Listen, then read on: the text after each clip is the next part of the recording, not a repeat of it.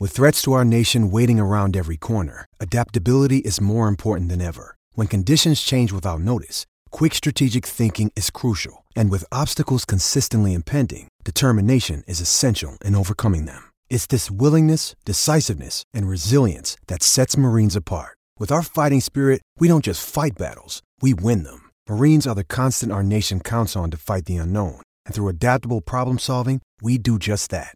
Learn more at marines.com.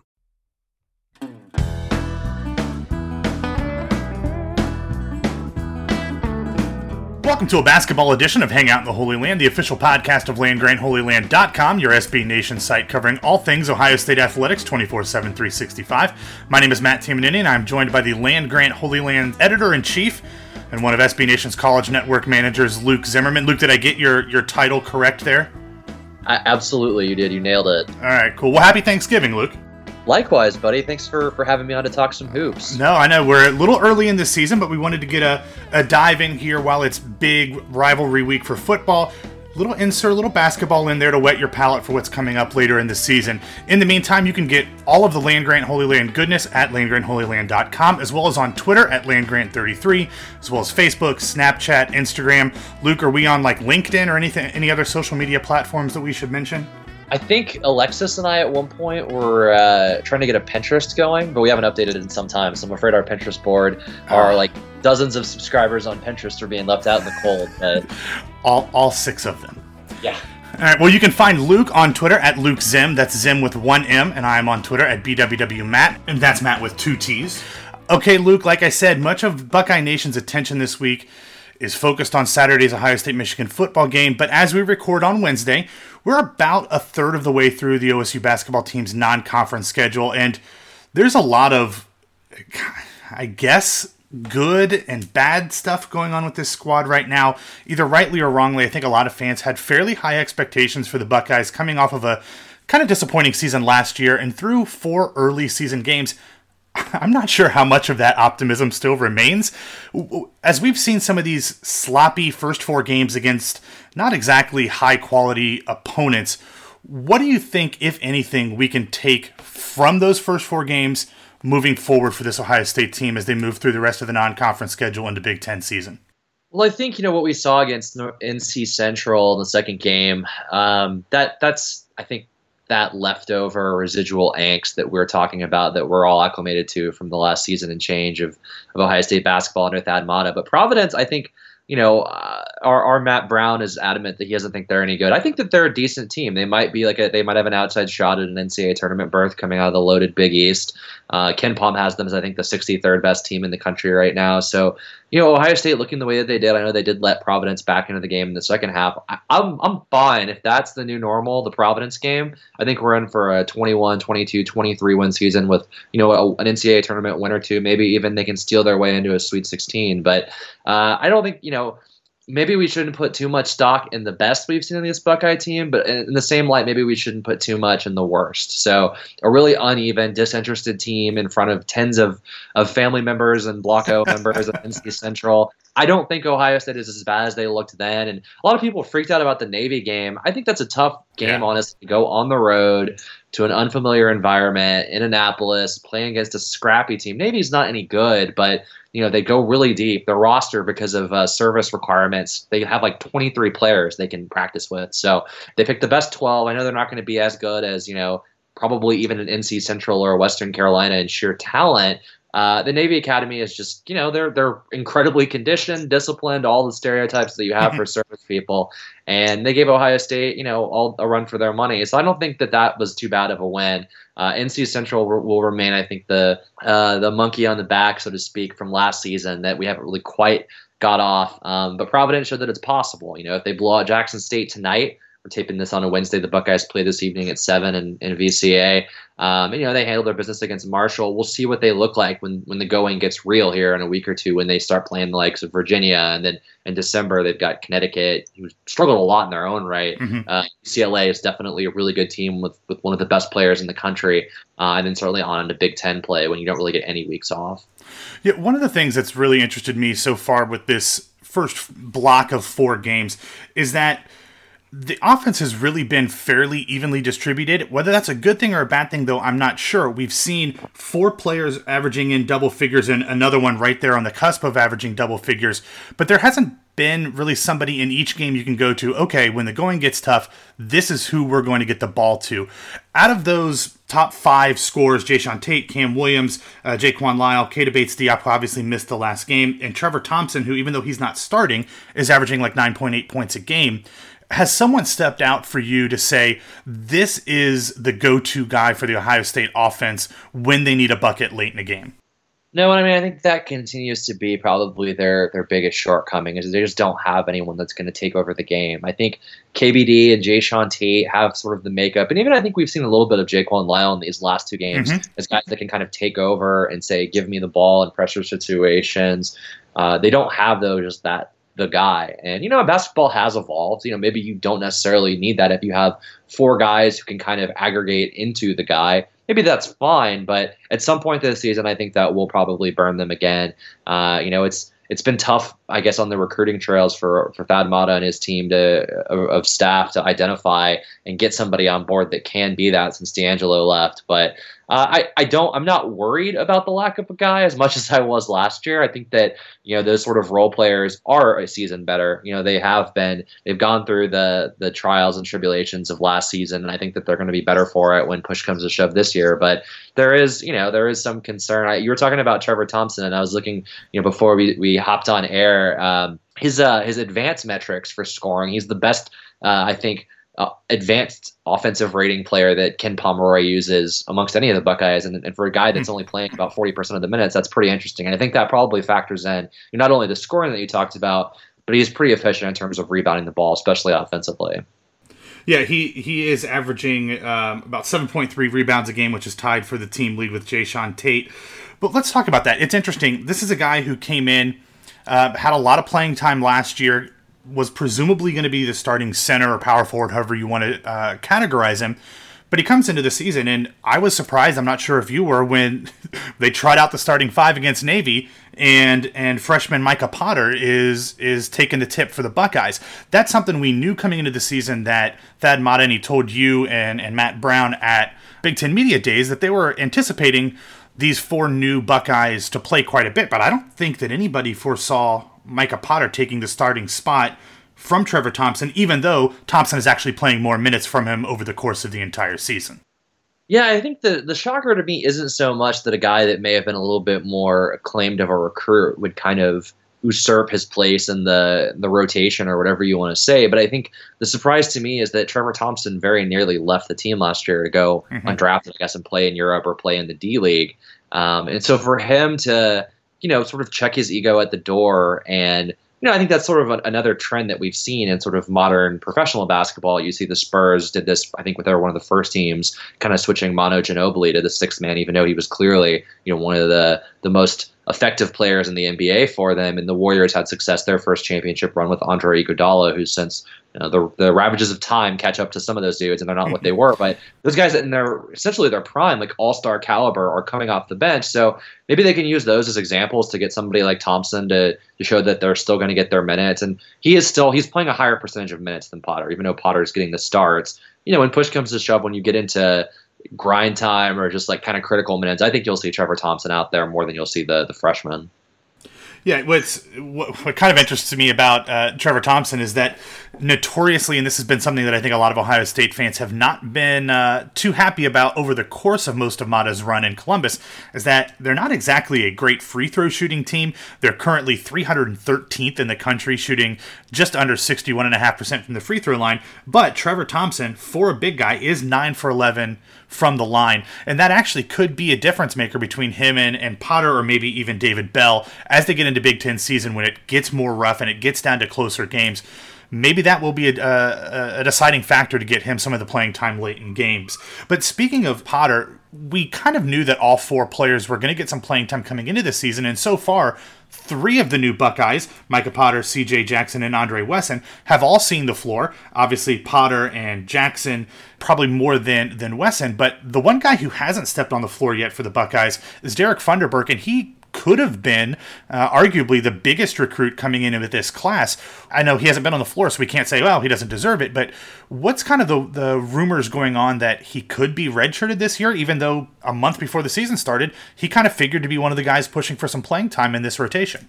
Yeah, I think just my read between the lines is he's just not there physically yet. And if, if it takes a season of conditioning, strength and conditioning, kind of nutrition and adjustment to sort of the college student athlete requirements, just sort of time management as well as training. That's what it takes. That's what it takes. I think it's hard, you know, in this day and age of college basketball, seeing the likes of, you know, Dukes and Kentucky's, which Ohio State clearly isn't in that class, but as sort of the next tier down of programs, like you see these guys roll out four or five freshmen like it's no thing. And then those guys are competing for all American honors, all conference honors, national player of the years, and going on to the NBA draft the Buckeyes haven't been fortunate enough to get that. I mean, like to be honest, D'Angelo Russell wasn't supposed to be that that guy, even though he was right. a five star. I think everyone thought they would get two seasons out of him, and that he could wind up being, you know, a lottery pick, but it might take a year or two for him to sort of grow into that. Instead, he exploded and was, you know, one of if not the best players in the country. Uh, his one season in Central Ohio, coming from up, up from Louisville, but you know, I, I think it's disappointing. It's hard, I think, as a fan not to be concerned. Very rarely do you see guys sort of redshirt and then come on. But man, David Bell was a guy that I think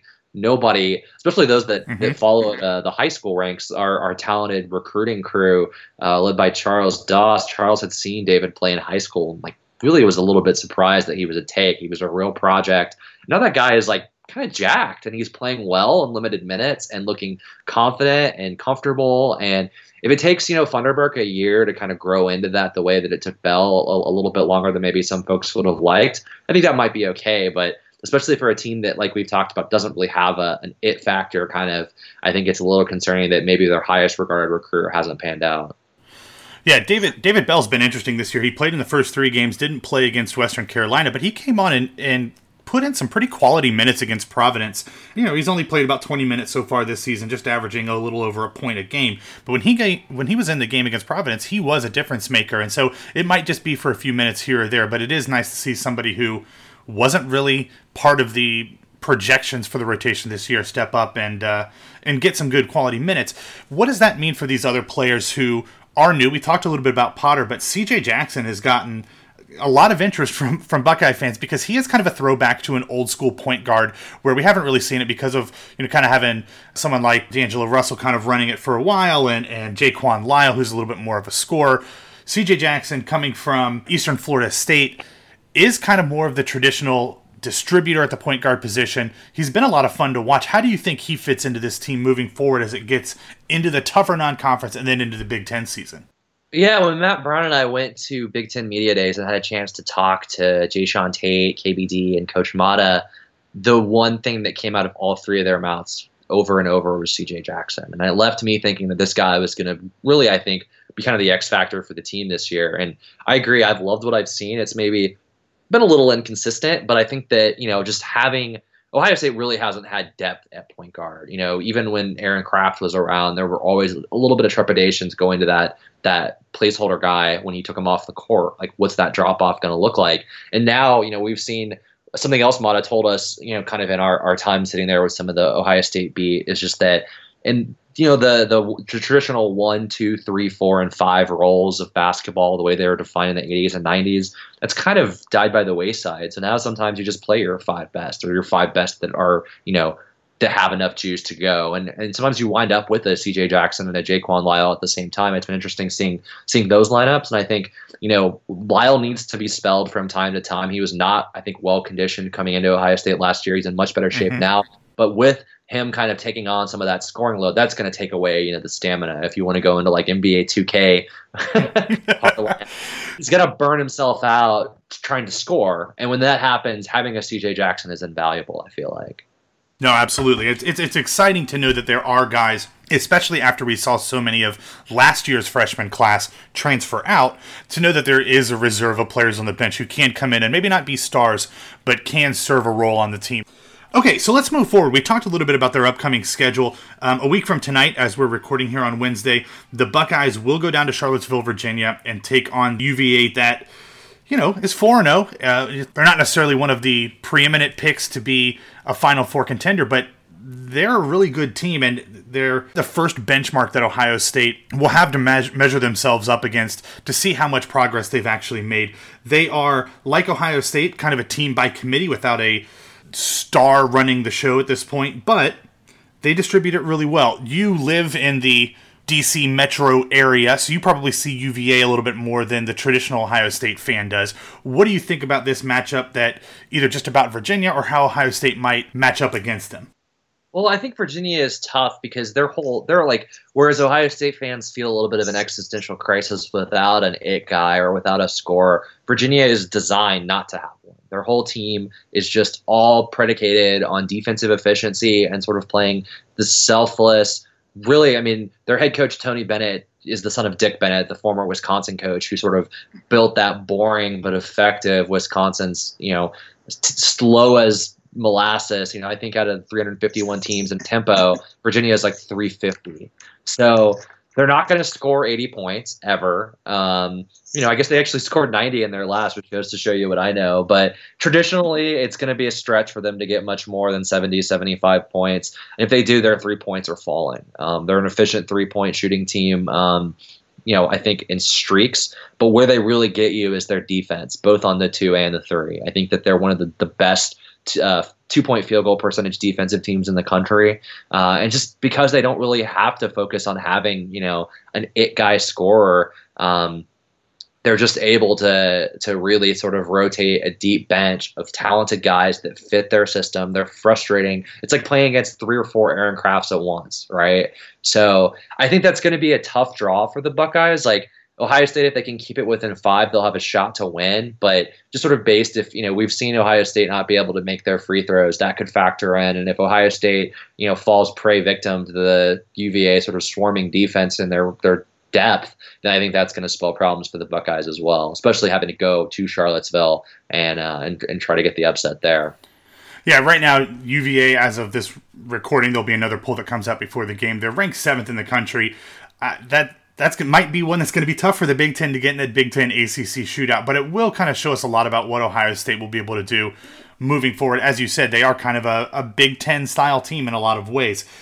As you mentioned, UConn, who is not having necessarily the best season for that program, especially by their standards. But the game that really interests me is that on December 17th, Ohio State's heading out to Las Vegas and will play a neutral site game against UCLA. They're currently 14th in the country, but they present something that's a lot different than what they've seen early in the season. They go up against a team that is led by a legit stud big man in TJ Leaf. He's a 6'10 forward. He's averaging over 20 points a game. He's actually one of six players for the Bruins who are averaging in double figures. That's a game that's going to be really interesting because that's really not what they've seen so far, whether in the games that we've already seen or in between now and mid December that's going to be a game that's going to really propel them into the Big Ten section of their schedule. Have you seen UCLA play much this year so far? I know Pac 12 after dark is usually reserved for football, but have you stayed up late and watched any of those UCLA games? Yeah, I, I happened to catch, I can't remember who the exact opponent was. It was like a directional Cal school. I saw a little bit of that on like a Sunday. Um, and I'll tell you, our uh, SBNation.com's college basketball editor, uh, Ricky O'Donnell, is a big fan of, of Lonzo Ball. They're like throwback six six point guard who is long and just does a lot of different things well. That guy's a matchup nightmare for everyone, Ohio State included. I think um, when Lonzo Ball is on, it's it's tough, especially with just sort of the talent that you mentioned. The wild card is that their coach is a guy that Ohio State fans are familiar with, mm-hmm. and uh, and uh, you know an old friend Steve Alford from Indiana, um, who was at you know Iowa as, as a head coach. Um, Alford is not great. I feel like. Um, say the least, to be charitable. UCLA fans have wanted him fired since the moment he stepped on campus, and he's had some like weird, like he kind of backed into a Sweet 16 with a really, really favorable draw after they barely snuck into the tournament. I think his second season last year, you know, they kind of his also hated by their fan base. They're they're very angry people. Yeah. fans do not like anything. Um, he they stuck by their coach, and uh, I think Alford wound up penning a note that was saying, you know, the way we finish the season will eat at me forever. You know, we won't let this repeat. This can't and won't happen. It's all on me. He like, I guess, forfeited some money out of his contract to try to make good with the fan base they didn't take it, but they're stuck with him for at least I think one more year because he had just a huge contract that goes through like 2020, 2021 or something like that. Um, and I think it helps though when you get Leaf, when you get Alonzo Ball in, and they they have some good role players. You know, they have his son Bryce is also. Yeah. By the fan base, surprise. But when he's on, he can really pop. He has some of his dad's three point shooting acumen. His dad was a hell of a player for our audience too young to have seen him. But uh, even if he's not that great of a coach and kind of a shitty guy, if I can curse on our podcast. Sure, I'm to go. I can, sure. Uh, Steve Alford, kind of a bad dude. Did some really sh- suspect things that you can Google when he was the head coach of Iowa.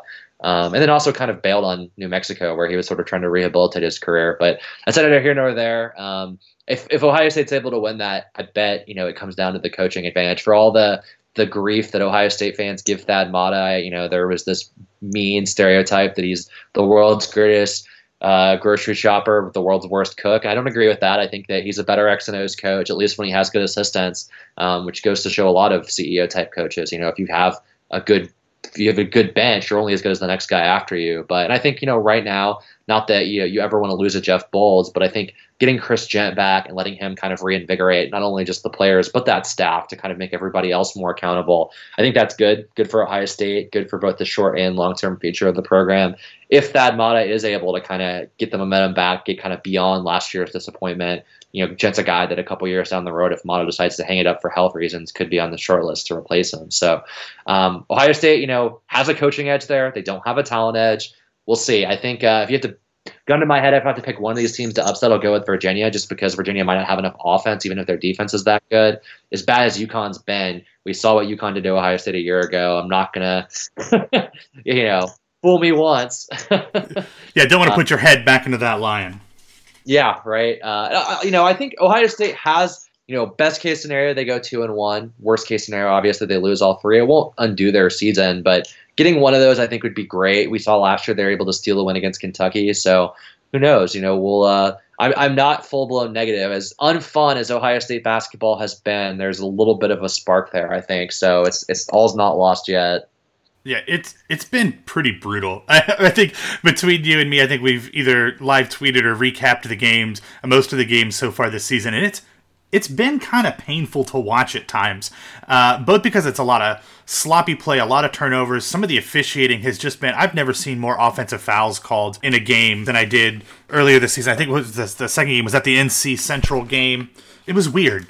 College basketball always tends, I feel, to sort of cater more to the ref show type officiating, but I don't know what their point of emphasis in the offseason was, but it has just made college basketball just grind to a halt. I was watching some like random Butler game when I was flying down to see some family the other night uh, for Thanksgiving, and uh, I was watching the Butler game on the flight, and it just Butler won by like 30, and it still was just there's so many stoppages, and it's just like the the sort of one and done system that the NCAA, or I guess really more the NBA has implemented, has already done enough damage to the quality of play. Like the last thing we need is the officials making it just dreadful to tune in. But I'm still optimistic. Big Ten play, like even with crappy officiating, even with up and down, hot and cold basketball, I think it's still always fun.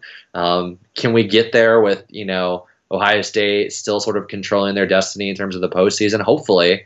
Um, but I'm, I'm still not I'm not full blown pessimist as as unfun as it's been and like you mentioned to cover in many ways.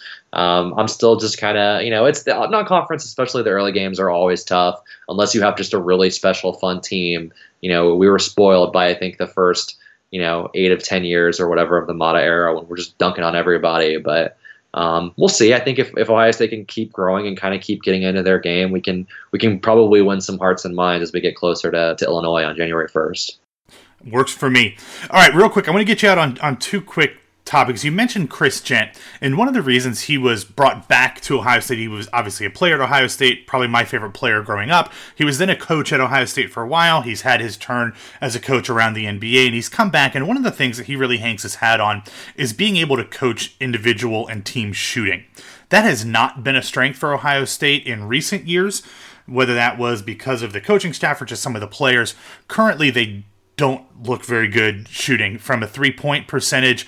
They're at 114th in the country. They're 73rd in terms of field goal percentage. And a lot of that is coming because they've scored a lot in the lane, whether it's on offensive rebounds or guards cutting into the lane. has there been anything other than Cam Williams really going off for 20 in that game against Navy? Has there been anything from a shooting perspective that you've seen this year that makes it look like that light might have been switched on in the offseason and might continue to progress as we get deeper into this season so that maybe the shooting won't be as atrocious as it has been in recent years? Yeah, I don't feel like Ohio State has necessarily the pure shooters outside of Cam. That's a big part of the problem. I don't know if the numbers reflect this. So this is like as much of an analytics guy as I am. This is like just completely unsubstantiated. Like I did not do any homework to make this statement. This was, this was like my you know Fair enough. Oakland A's Moneyball like we put our pants on one leg at a time analysis, but uh, like old school scouts. But I feel like anecdotally, Jae'Sean Tate his stroke looks a little better to me. Um, I have no idea if that's substantiated by stats. He seemed confident when I, when I talked to him in person at Big Ten Media Days, and I feel like in the early going, even though the numbers don't reflect that, like maybe mechanically he's a little bit tighter. It's just you know if you don't have shooters, you got one guy on the team that can really shoot.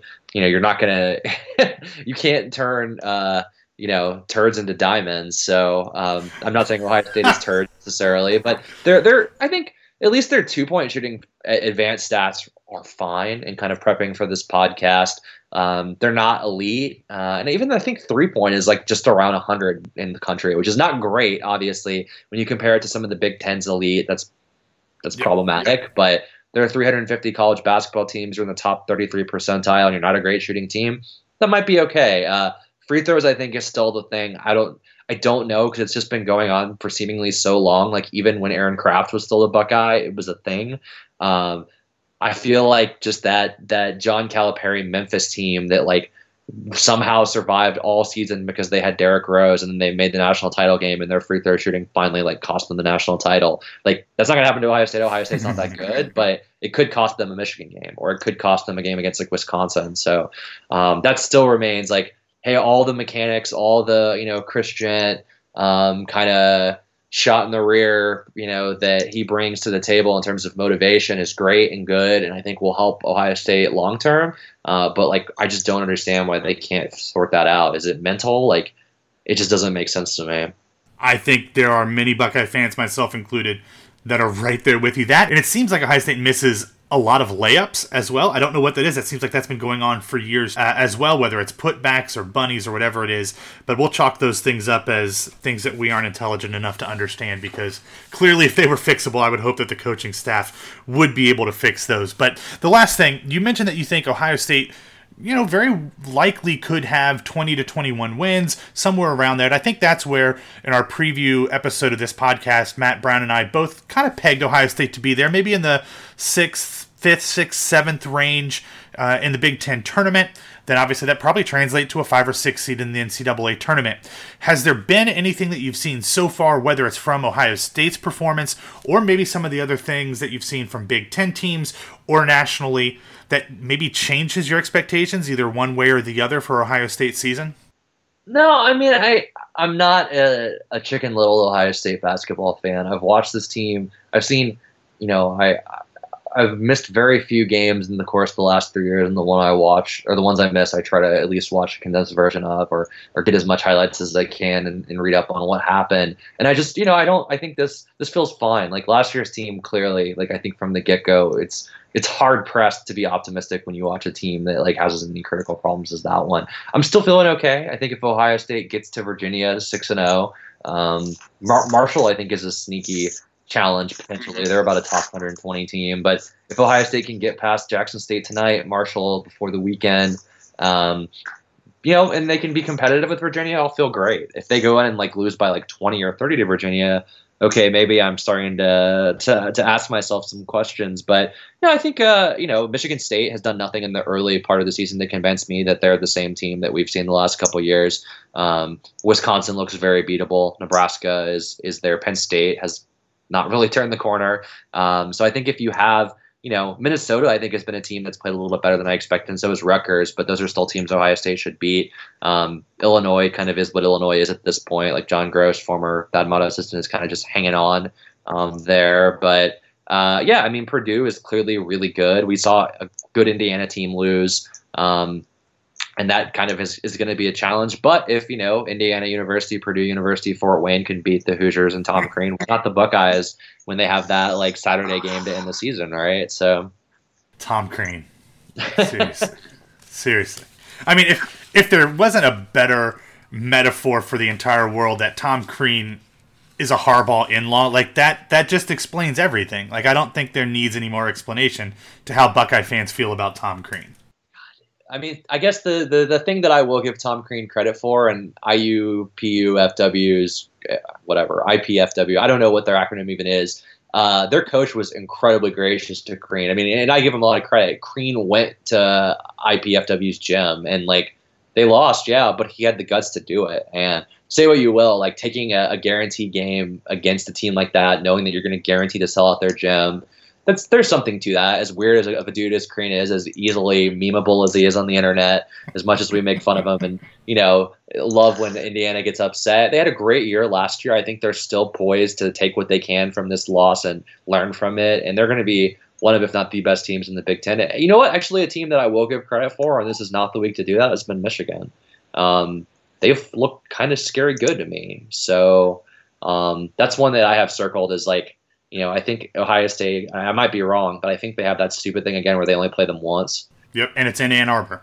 Right. That's that's a really tough game. Um, John Beilein's a heck of a coach, and they look much better than I anticipated. So um, we'll see. I think like they're one of, if not the highest ranked KenPom teams in the Big Ten right now. Wisconsin, I think their numbers are up there too, but I still feel like Ohio State can get a split with them. Um, you know, Greg Gard or whatever, uh, who um, doesn't scare me as much as Bo Ryan and taxes or whatever. So um, I, I, I, think we'll uh, Ohio State's well positioned to compete in a good league. I think you know even they can compete against even a Purdue who has just got one of the best players in the country, and um, you know we'll see. We'll see. Uh, we'll learn more. I think in the next month when we we if we if we circle back a month from now, we'll we'll know much more what this Ohio State team is than we do now. But I'm still optimistic. I'll say 21, 22 wins is about where I think they're still headed.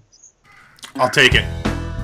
Thank you for listening to this Ohio State basketball episode of Hangout in the Holy Land. You can find all episodes of the podcast on landgrantholyland.com, SoundCloud, iTunes, and wherever else you get your daily dose of podcast goodness. So, for Luke Zimmerman, I'm Matt Tamanini. Have a happy Thanksgiving, and we will talk to you soon. Go Bucks. Go Bucks.